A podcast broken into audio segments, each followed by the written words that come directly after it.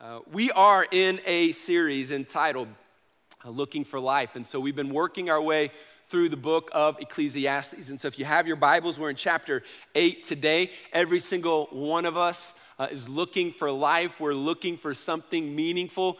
And uh, so much in this series has been helpful. I, I pray it's been helpful uh, for you.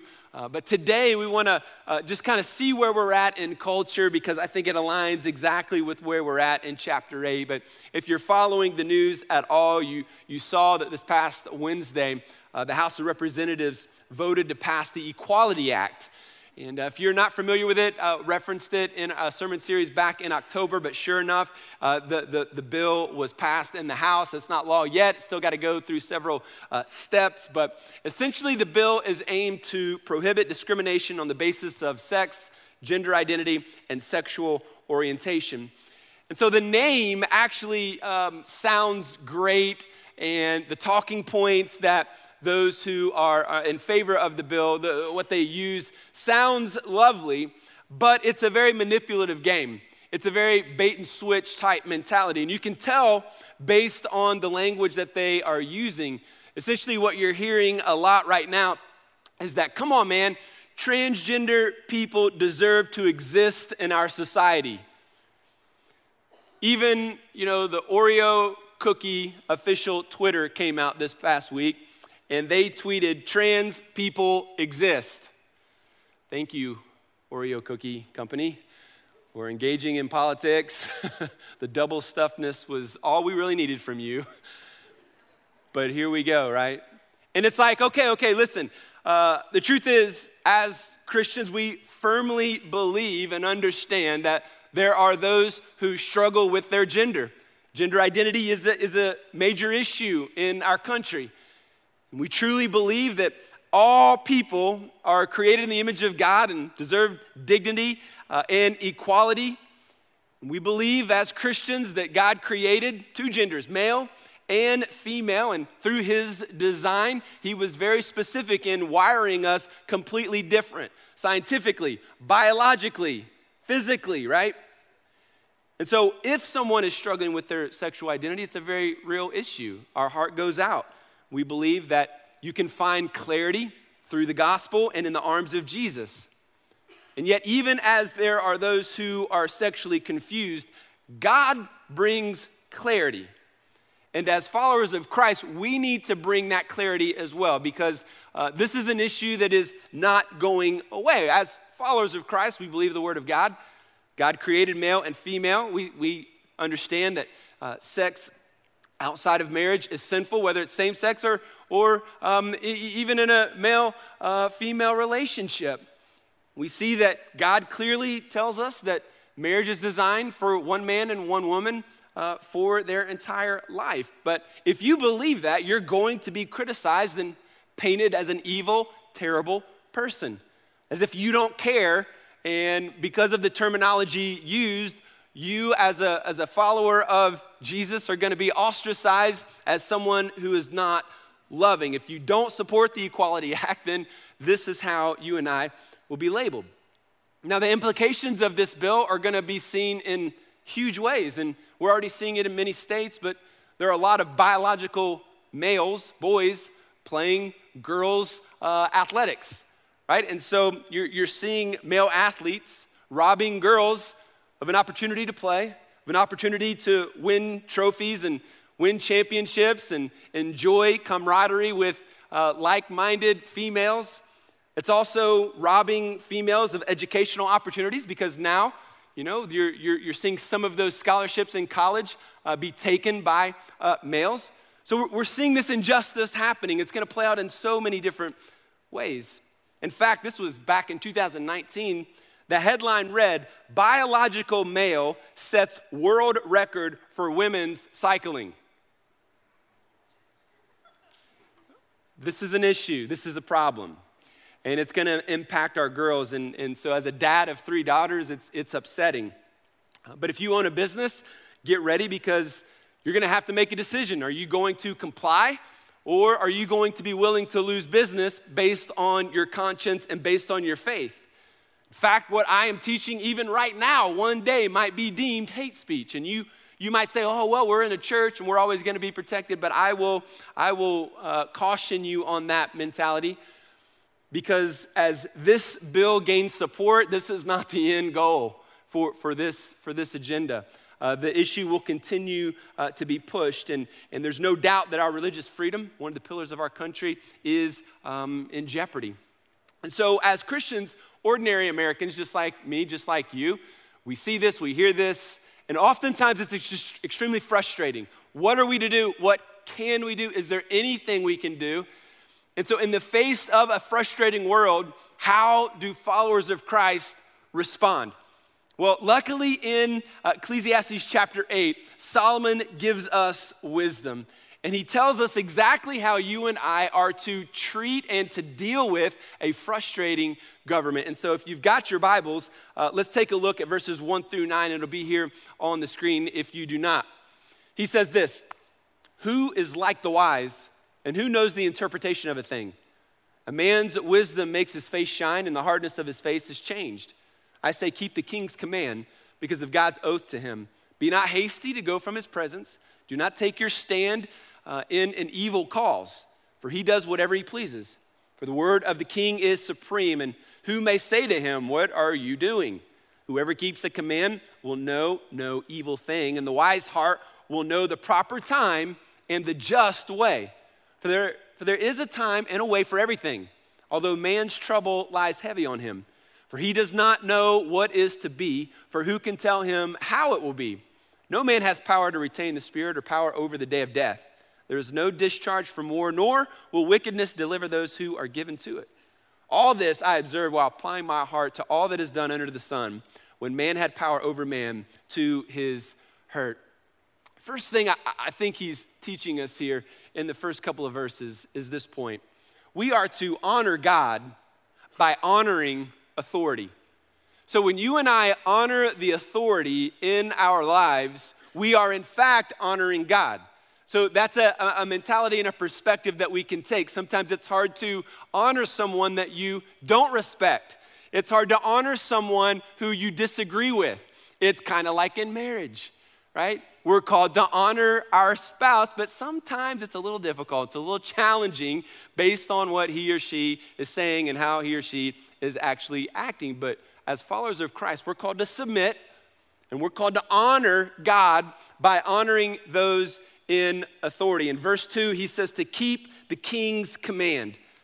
So it's clear Christians should obey the law. I mean, that's just it's just natural. This is not new. We know this. We're to obey the laws of the land and we recognize that the governing authorities over us were put in place there by God.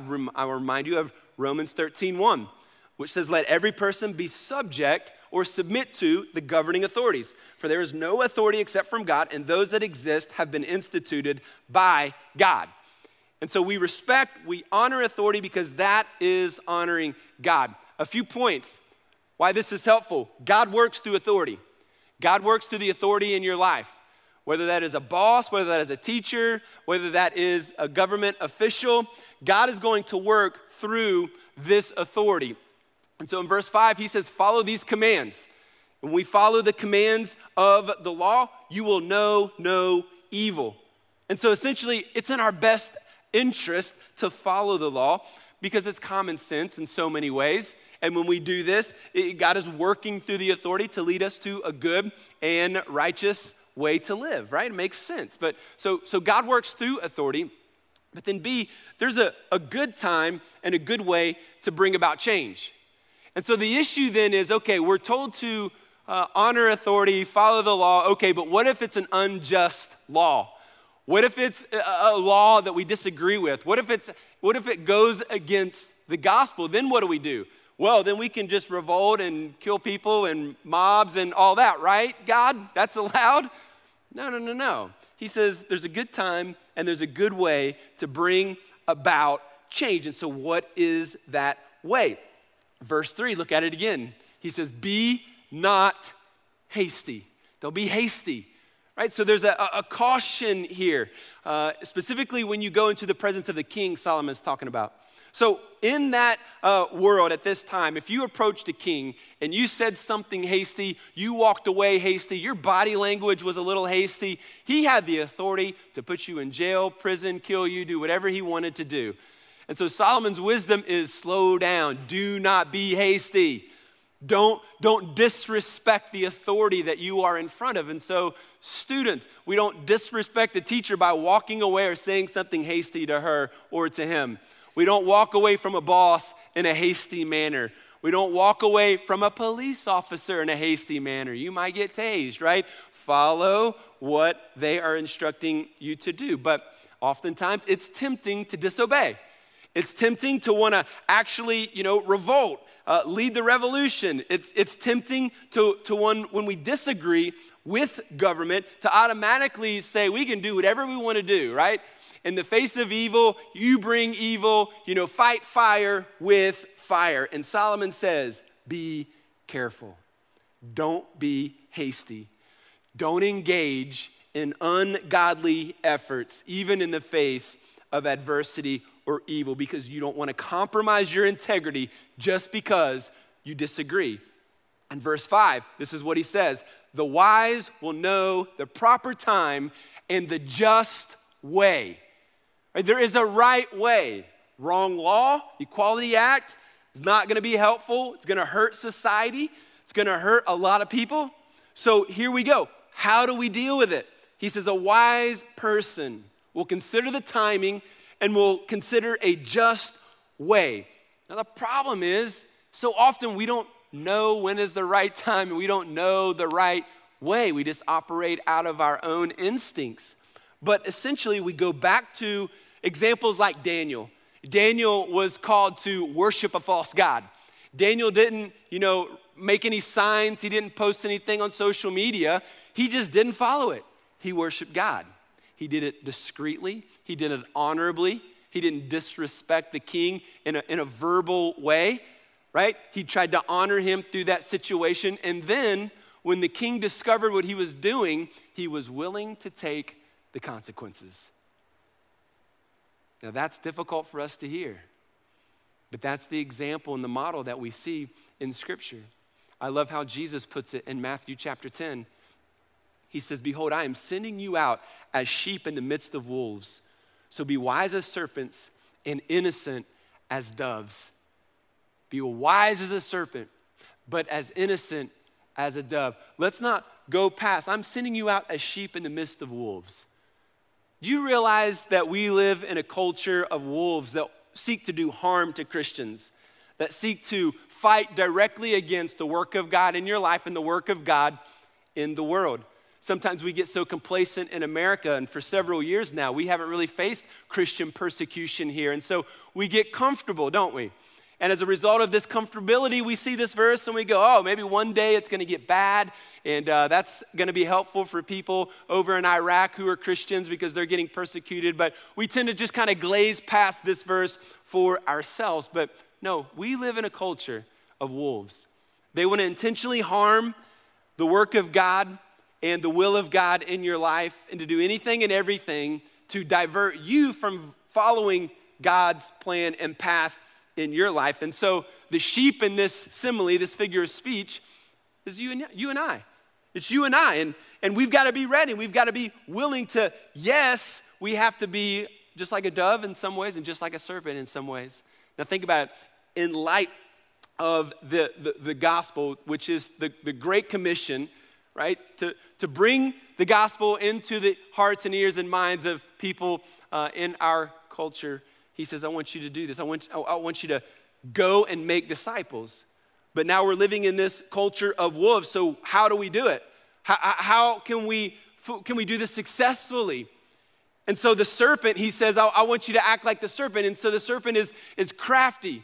The serpent is patient. The serpent is intelligent. The serpent is shrewd. And so, in many ways, we are waiting for the right opportunity. We are shrewd in our handling of situation. We're cautiously, but we are also ready and willing to speak truth. We are also ready and willing to strike. And, and, and not, in a, not, not in a physical way, but but in, but in a way that would bring uh, the, the, the, truth to a situation. And so uh, the dove was thought of as innocent and harmless. And so there's, there's wisdom in us being gentle as a dove, but not being a pushover. There's wisdom in us being careful with our words, but then ready to speak truth. We have to balance the two. Um, I love how Peter puts it in 1 Peter 2. He says, Live such good lives among the pagans that though they accuse you of doing wrong, they may see your good deeds and glorify God on the day he visits us. So notice that they will accuse you of doing wrong. I can't believe that you don't like people who struggle with their sexual identity. Why don't you love people? You're an evil person. They're to accuse you of doing wrong. Sometimes we're surprised by that. It's very biblical. We should expect it. But then the instruction is here, here's how to handle that live your life in such a way that you're doing good deeds so that one day they might glorify God. So, in other words, we're to live a holy and righteous life, doing good to those people who would even speak evil and harm against us and not fight, you know, fire with fire and tweet with tweet or Facebook post with Facebook posts, but we do good, and in doing good, we let God do His work. And when God shows up in their life, whether through a, a time of you know, challenge or uh, a time of suffering in their life, and God begins to wake them up, now all of a sudden you are the person in their life that they have watched. You've been doing good. Now they have questions and they need answers. And on the day that God shows up in their life in a unique way, perhaps they would bring glory to God because of your testimony. So, this is a good approach, right? This is what Solomon is, is, is, is alluding to. But if we rush into it, if we don't have a good plan, if we, if we attach ourselves to ungodly people doing ungodly things, even if we think it is a righteous call, you're gonna break the law and it's not gonna go well for you. It's not gonna go well for us. And so, the, the great news about living in America is that you and I have a voice. Sometimes we may not feel like it, but you do. But the reality is, so often we don't use these avenues. If there is a law that is unjust or that we do not agree with, because of the system that is in place for us, you can make phone calls to your representative, your senators, your governors. You can write letters. You can share stories. You can build websites and campaigns, and you can give money to organizations that are fighting for this cause that, that you are excited about. These are ways that you can actually make a difference. You can be respectful even when other people disagree with you.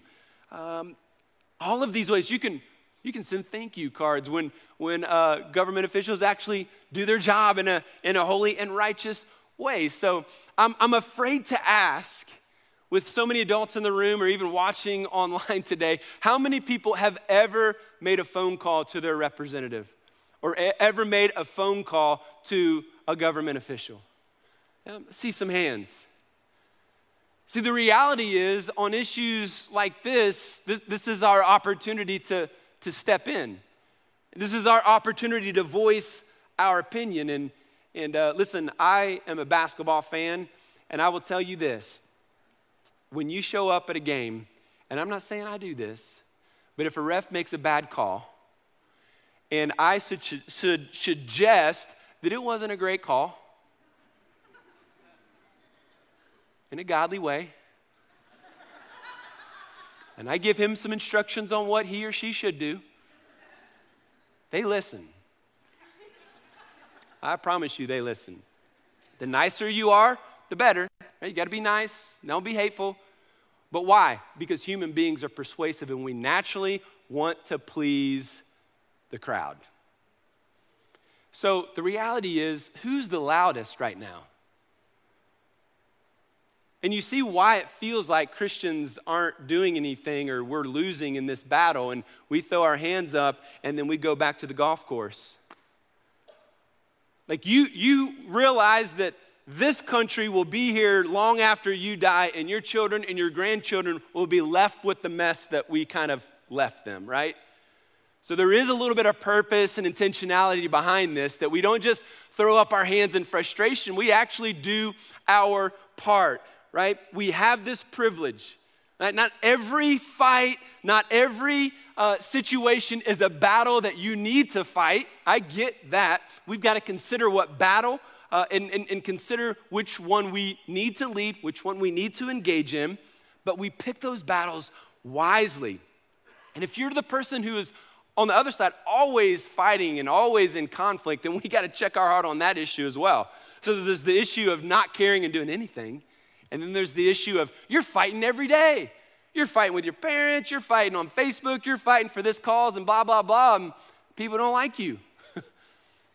so we don't have to jump onto every single bandwagon issue that's going on. We need to learn how to fight well, we need to learn how to engage well. And Solomon is saying very clearly that we honor God by honoring our uh, authorities. Uh, I want to remind you as well that Jesus lived under the, under the worst, most oppressive government the world has ever seen. When you think about the Roman government, and what it did to the world and how it killed even Christians just for being Christians and all the evil that, that was taking place and the, uh, all the things that were happening over the course of that dynasty. Like, Jesus lived under that government and he flourished. He made disciples. He changed the world. The disciples changed the world as a result, even under that oppressive government. Like, no matter what our government does, you and I have a mission and you and I have a purpose, and we serve a God that can do things that you never dreamed of. So you got to be faithful. We got to walk with Him. And even in the midst of um, what the Roman government did. Look at the, the way that God, a sovereign God, uses an unjust government. Couple things, real quick. First of all, because of this government, they, throughout the years, created a road system that the world, civilized world, had never seen. Uh, roads and a, the ability to, for people to travel like never before. And then persecution broke out in the Roman government against Christianity uh, as soon as uh, Jesus was resurrected. And over time, as that persecution built, what happened? Well, Christians left the city and they went on the roads and they took the gospel with them. You never know what God is doing through an unjust government. And it's not for you or I to actually know or to try to figure it all out. It is called for us to be reminded that we honor God when we honor the leaders and the governors and the presidents that are above us. Let's keep going in verse 10. He keeps helping us here. Verse 10, he says, Then I saw the wicked buried. They used to go in and out of the holy place and were praised in the city where they had done such things. This also is vanity, because the sentence against an evil deed is not executed speedily. The heart of the children of man is fully set to do evil. Though a sinner does evil a hundred times and prolongs his life, yet I know that it will be well with those who fear God because they fear before him. But it will not be well with the wicked. Neither will he prolong his days like a shadow because he does not fear before God. There is a vanity that takes place on earth, that there are righteous people to whom it happens according to the deeds of the wicked, and there are wicked people to whom it happens according to the deeds of the righteous. I said that this also is vanity. If you're taking notes, let me break this down for us. It will go well for the faithful who fear God. It will go well for you. So, in the midst of uncertainty and frustration, um, what are we to do? We are called to be faithful. We are called not to forget God. We are called to honor God, worship God, serve God, and be faithful to Him, living a righteous life in the midst of unrighteous people. In verse 10, he says, I saw the wicked buried. You know, sometimes what helps snap us out of our selfishness and our lack of purpose in life? We attend a funeral.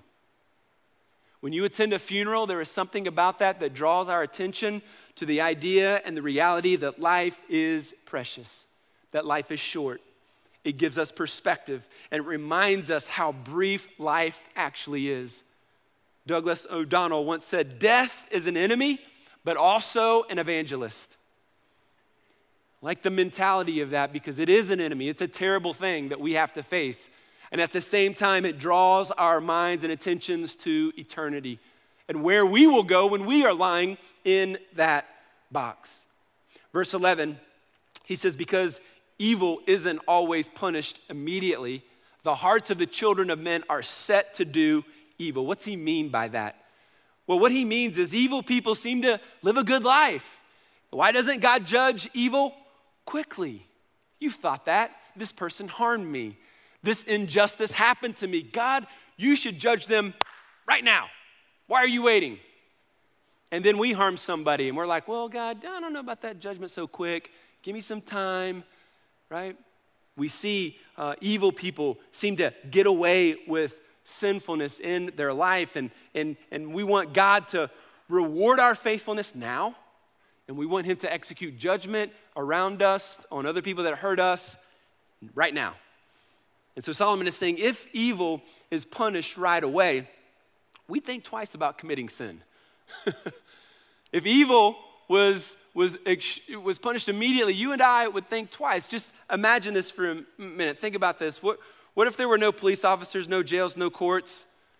What if we really did defund the police and they weren't around? Would righteousness increase or decrease? I think it's pretty simple. It would, it would decrease, like it would be uh, the wild, wild west, right?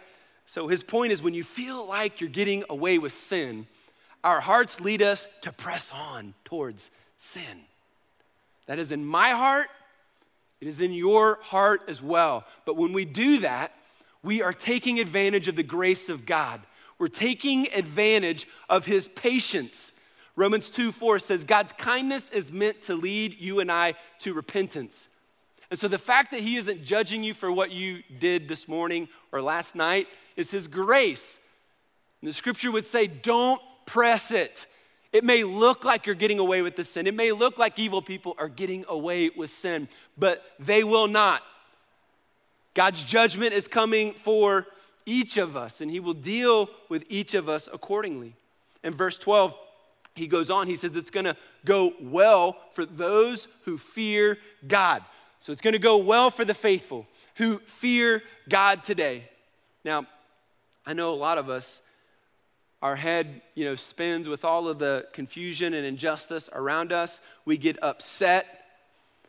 What are we to do? He says, I want you to remember God. Don't forget God is in control. Be faithful to Him. Follow the word. Trust Him because God's justice will not be denied. It will not be denied in your life, those that have hurt you, and it will be, not be denied for those who are living an unrighteous life today. It looks like people are getting away with whatever it is sin that they are committing, but it just means the judge hasn't shown up yet. One day the judge will show up and then one day, people will be taken to jail in a sense.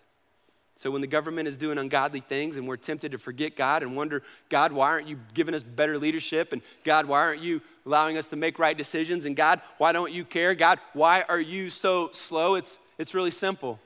We slow down, we trust God, we fear God. In the face of injustice, we pray, we seek His faith, uh, His face, we live righteously, and we allow our righteous deeds to influence other people. We fear God. It's that simple. Let's keep going.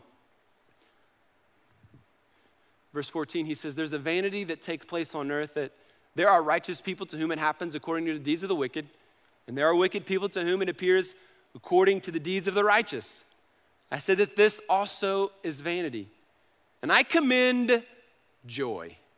For man has nothing better under the sun but to eat and drink and be joyful for this will go with him in his toil through the days of his life that God has given him under the sun.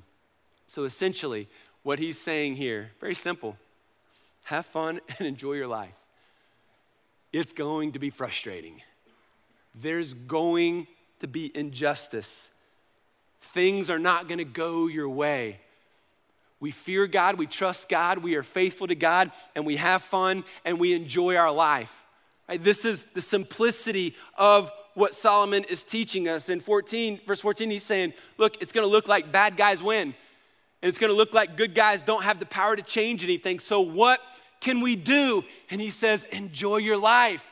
Eat something good, drink something good, and, and, and sip in the true joys of the relationships that you have and the goodness of God. Find a hobby, have some fun, get out of your head, stop tweeting, stop Facebooking, shut up, get some of God in your heart and in your life, right?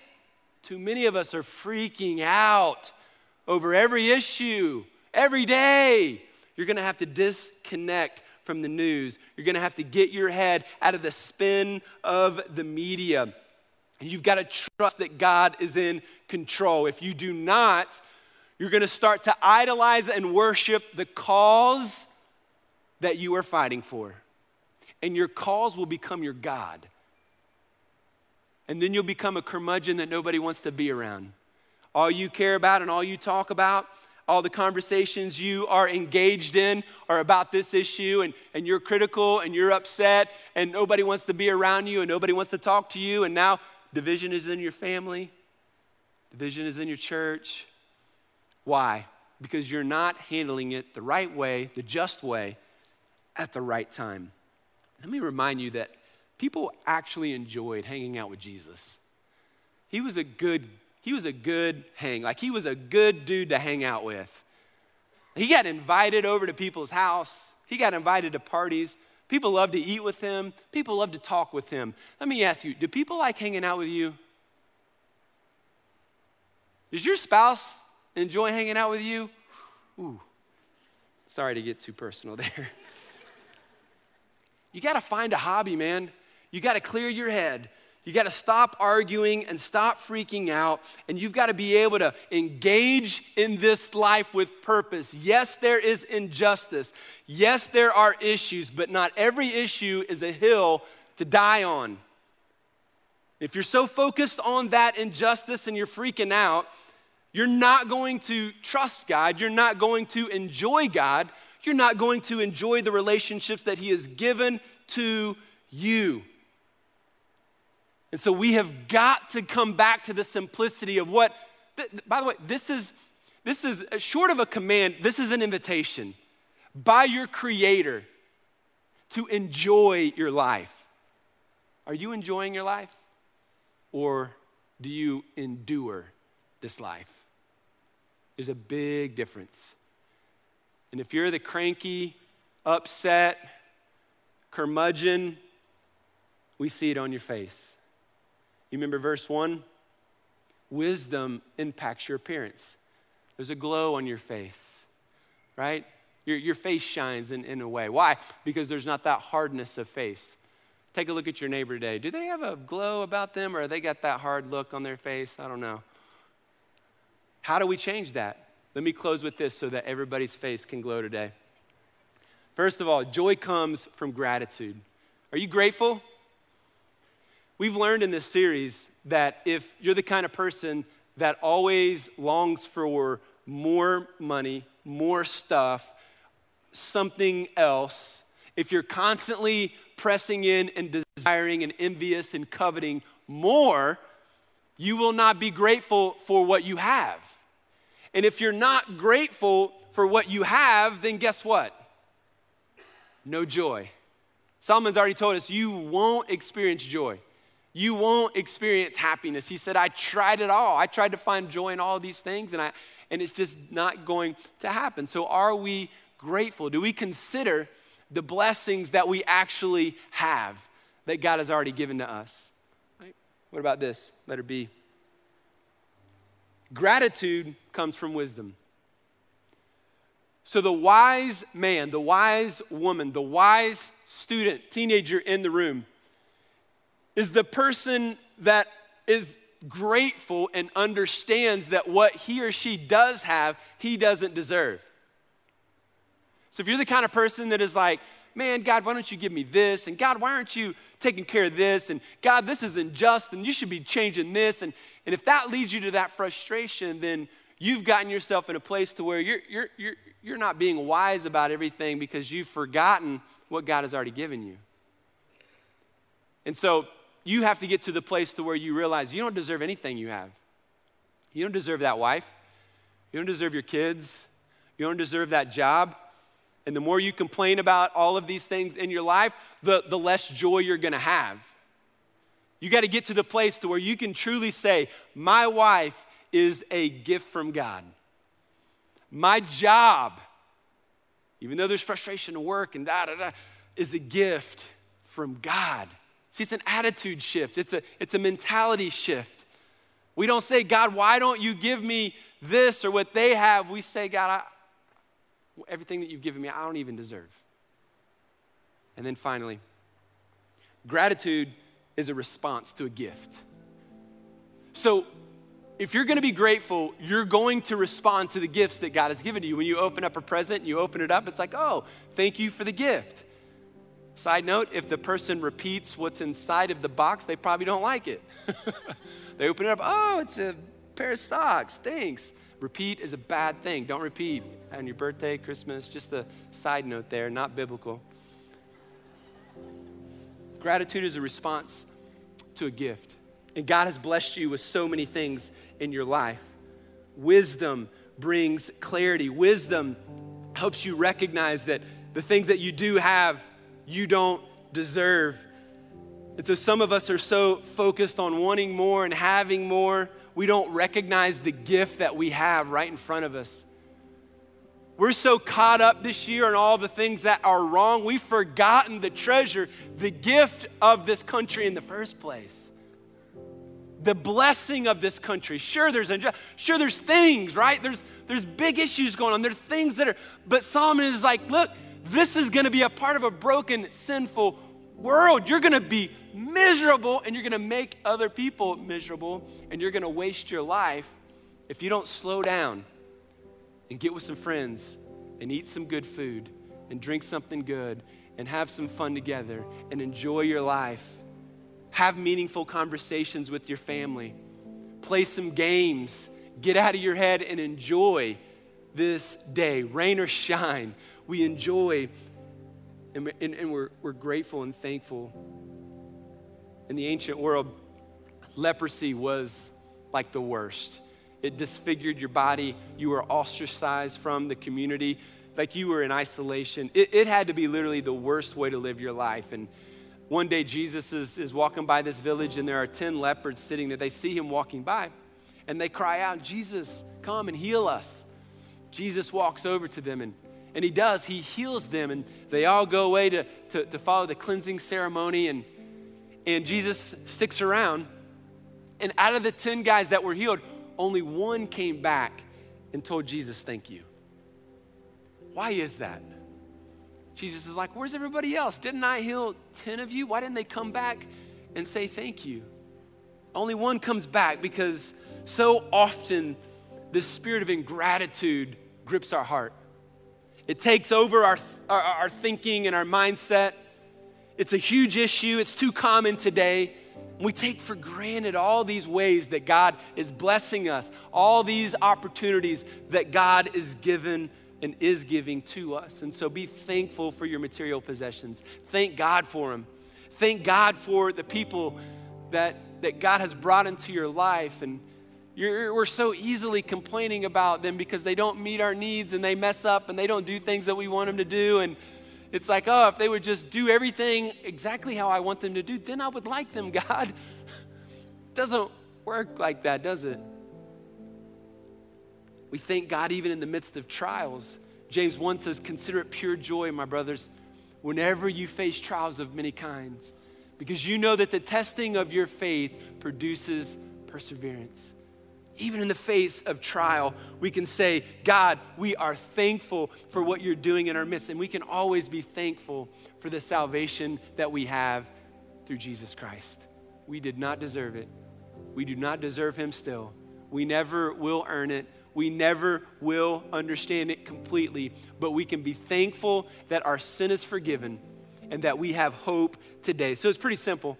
What do we do with this frustrating world? Well, we recognize the good gifts that God gives to us. We honor authority, we fear God, and we enjoy our life. Some of you need to get busy enjoying this day, enjoying the relationships that God has given to you.